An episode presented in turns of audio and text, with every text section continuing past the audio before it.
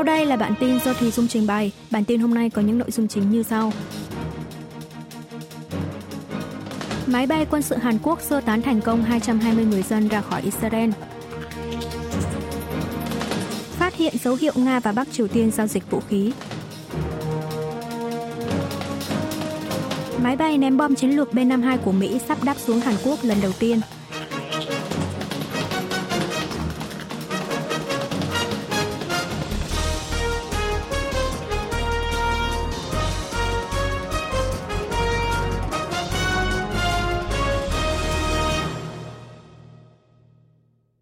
Máy bay quân sự Hàn Quốc sơ tán thành công 220 người dân ra khỏi Israel. 163 công dân Hàn Quốc mắc kẹt tại Israel đã được đưa về nước an toàn vào đêm ngày 14 tháng 10 bằng máy bay quân sự do chính phủ Seoul phái cử khẩn cấp đến Israel. Từng hành khách trên chuyến bay lần lượt bước xuống trong tiếng vỗ tay của người thân và gia đình. Trong bối cảnh chiến sự giữa Israel và nhóm vũ trang Hồi giáo Hamas người Palestine vẫn đang tiếp diễn, các công dân trên chuyến bay cũng như những người chờ đợi tại Hàn Quốc không khỏi lo lắng cho đến tận khi máy bay đáp xuống sân bay an toàn. Một quan chức thuộc đội bay cơ động của lực lượng không quân Hàn Quốc nhận định tình hình tại Israel có thể biến đổi đột ngột bất cứ lúc nào do liên tục nghe thấy tiếng nổ của tên lửa vang dội cùng với tiếng chuông cảnh báo tên lửa từ tin nhắn điện thoại không ngừng. Sau 17 tiếng đồng hồ dài đằng đẵng, các công dân Hàn Quốc trên chuyến bay mới được thở phào nhẹ nhõm sau khi đặt chân đến Hàn Quốc. Một trong những người này chia sẻ đã phải liên tục ở yên trong nhà để lánh nạn do các cuộc công kích triền miên bằng hỏa tiễn. Và cuối cùng anh đã cố gắng tìm cách thoát ra ngoài và thành công trở về Hàn Quốc.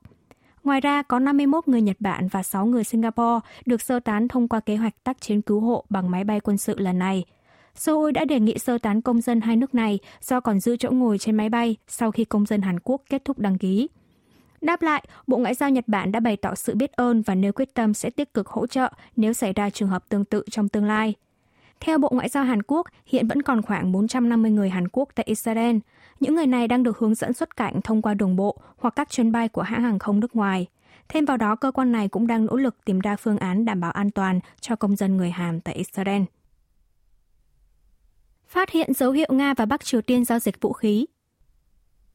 theo hình ảnh chụp từ vệ tinh hôm 12 tháng 10 tại khu vực cảng Nachin của Bắc Triều Tiên, cận biên giới Nga, con tàu dài 110 mét đang neo đậu tại khu vực cầu tàu dành riêng cho miền Bắc trong số 3 cầu tàu tại đây. Bên cạnh đó còn có các vật thể được cho là cần trục để vận chuyển container. Từ cuối tháng 8 cho đến giữa tháng 10, có ít nhất 4 chiếc tàu cỡ lớn dài trên 100 mét neo đậu tại cảng này, là điều hầu như chưa từng có trong vài năm trở lại đây – Đài tiếng nói Hoa Kỳ VOA đưa tin, theo kết quả phân tích hình ảnh vệ tinh, đã có ít nhất 4 chiếc tàu cỡ lớn đậu tại cảng này trong vòng 40 ngày qua và vài trăm chiếc container được vận chuyển. Những chiếc tàu này đậu lại đây ít nhất một ngày, nhiều nhất là 3 ngày để chất hàng. Tuy nhiên không thể kết luận chính xác đây có phải là giao dịch vũ khí hay không. Cảng Nachin là khu vực mà Nhà Trắng đã từng chỉ điểm là nơi giao dịch vũ khí giữa Bình Nhưỡng và Moscow. Nhà Trắng cho biết hai nước đã thường dùng tàu biển và tàu hỏa để vận chuyển vật tư quân dụng như đạn dược từ miền Bắc đến Nga. Washington đã công bố hình ảnh vệ tinh cho thấy số lượng container vận chuyển trong vài tuần qua lên đến hàng nghìn cái. Nhà nghiên cứu cấp cao tại Viện Nghiên cứu Thống nhất Hàn Quốc Cho Han Bom chia sẻ, Bộ trưởng Quốc phòng Nga Sergei Shoigu có khả năng đã ký kết thỏa thuận cung cấp đạn dược cho miền Bắc trong lần công du nước này vào tháng 7. Theo đó, thời điểm bắt đầu giao dịch vũ khí có thể là trước hoặc sau hội nghị thượng đỉnh Nga-Triều diễn ra vào tháng 9. Trong tình hình Bắc Triều Tiên và Nga vẫn đang tiếp tục phủ nhận các nghi vấn về việc giao dịch vũ khí, Bộ Ngoại giao Hàn Quốc chia sẻ luôn theo dõi các động thái này và xem xét biện pháp xử lý bổ sung. Bộ Quốc phòng Hàn Quốc cho biết Bắc Triều Tiên chuyển hàng trăm nghìn viên đạn pháo cho Nga bằng container. Về thực hư liên quan đến bằng chứng mà Mỹ cho rằng Nga và Bắc Triều Tiên giao dịch vũ khí, một quan chức Bộ Quốc phòng Hàn Quốc ngày 16 tháng 10 xác nhận hai nước này đã vận chuyển container trên biển. Nội dung cụ thể không được công khai. Tuy nhiên, khả năng cao là giao dịch hàng trăm nghìn viên đạn pháo nếu xét theo tải trọng của container. Điều phối viên liên lạc chiến lược thuộc Hội đồng An ninh Quốc gia Mỹ John Kirby hôm 13 tháng 10 giờ địa phương cho biết đã nhận được thông tin Bình Nhưỡng chuyển giao vũ khí sử dụng trong chiến tranh Ukraine cho Moscow thông qua hơn 1.000 chiếc container trong vòng vài tuần qua – theo hình ảnh vệ tinh mà Washington gọi là bằng chứng, tàu biển của Nga đã chất container từ cảng Nachin của miền Bắc đến khu vực Dunai phía đông nước Nga. Tại đây, container được chở bằng đường sắt đến kho đạn pháo tại Tinoresk ở phía tây nam nước Nga. Kho đạn này nằm cách biên giới Ukraine khoảng 290 km.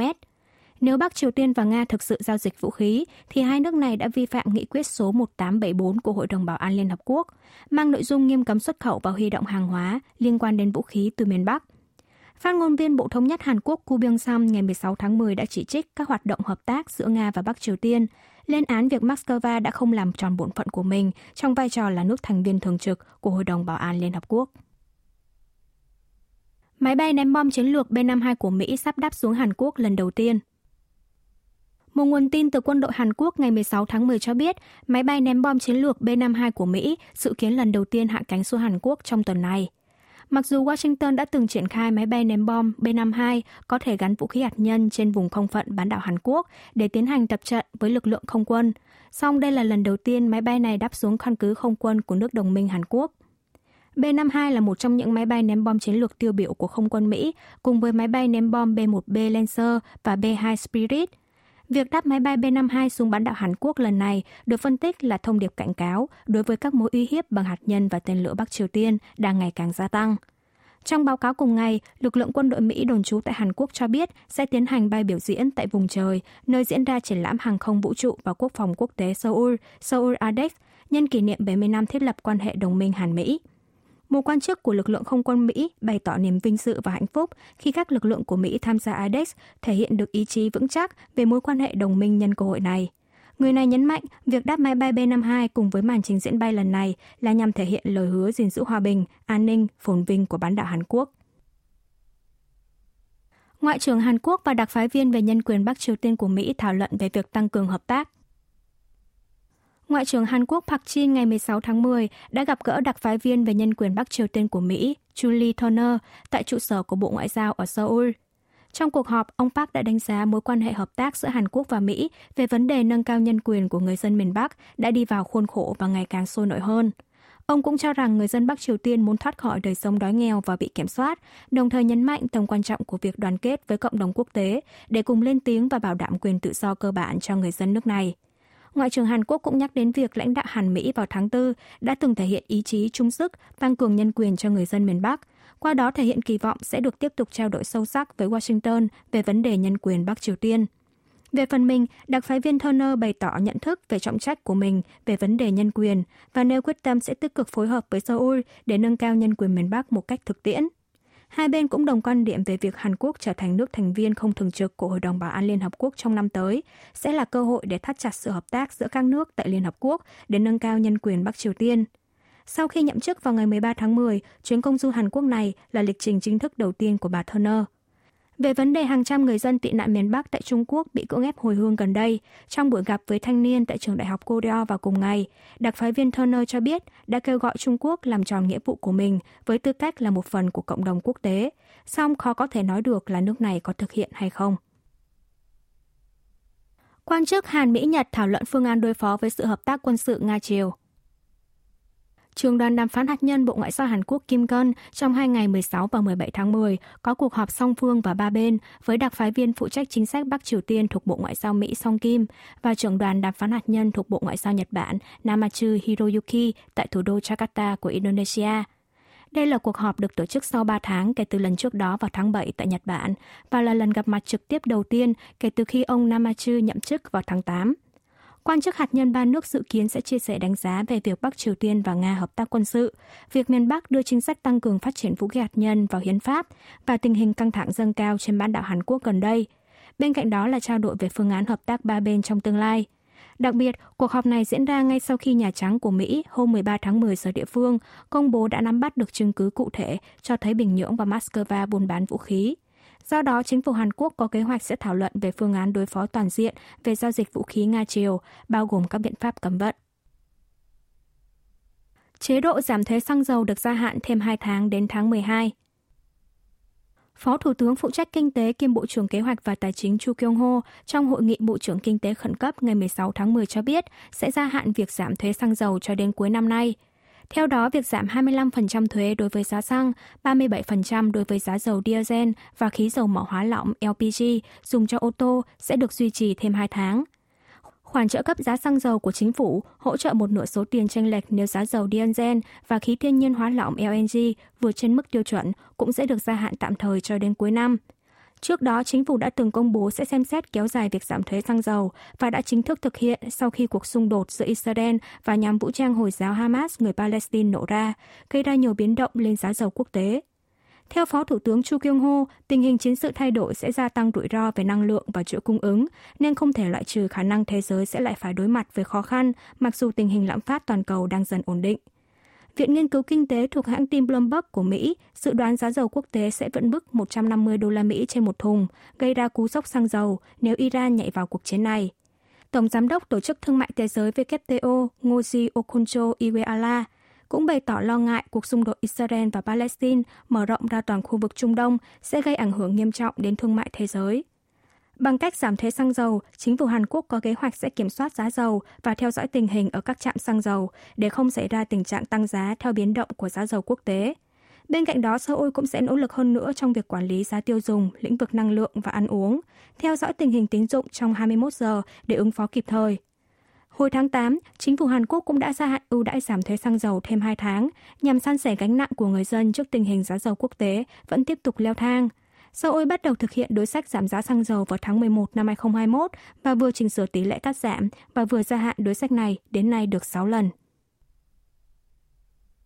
Mỹ chính thức cho phép điện tử Samsung và SK Hynix đưa thiết bị chip bán dẫn vào nhà máy Trung Quốc.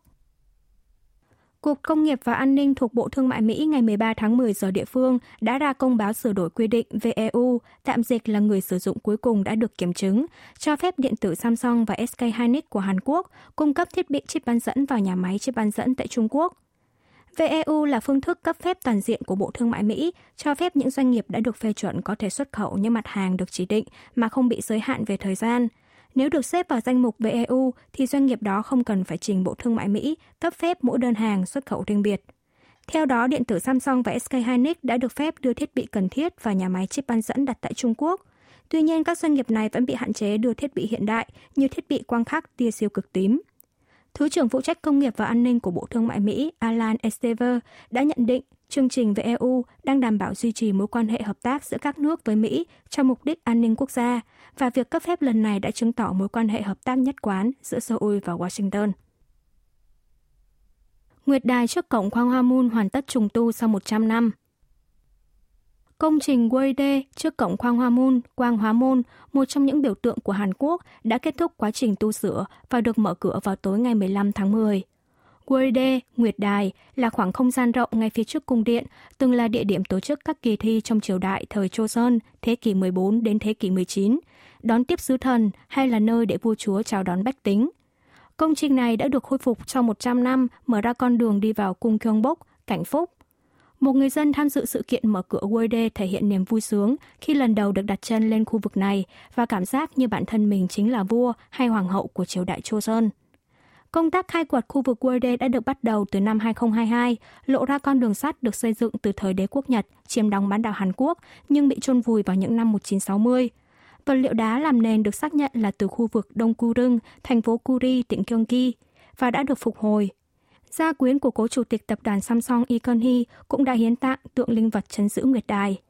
Một giáo sư trường đại học Seoul nhận định Wade là nét đặc trưng của cung điện Hàn Quốc, khác biệt với Trung Quốc và Nhật Bản. Sau đó, việc phục hồi nguyên trạng cổng khoang hoa moon có ý nghĩa rất to lớn.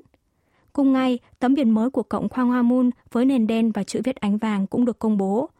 Năm 2010, Hàn Quốc đã thay đổi tấm biển viết tay hơn 40 năm tuổi từ thời Tổng thống Park Chung-hee, song tấm biển đã xuất hiện một số vết nứt gây ra tranh cãi về việc thiếu sót trong việc trùng tu. Có ý kiến cho rằng tên gọi quang hóa môn trên tấm biển nên được đổi thành hệ chữ Hun Minh Trong Âm, huấn dân chính âm, tên gọi ban đầu của chữ Hàn Hangul. Tuy nhiên, xét theo những hình ảnh được lưu trữ tại Viện Bảo tàng Smithsonian của Mỹ và những ghi chép công trình tu sửa cung Gyeongbok được tìm thấy ở Nhật Bản, tấm biển mới đã được trùng tu theo nét chữ Hán, được viết từ thời Joseon. Quý vị và các bạn vừa nghe xong bản tin của Đài Phát thanh Quốc tế Hàn Quốc KBS World Radio.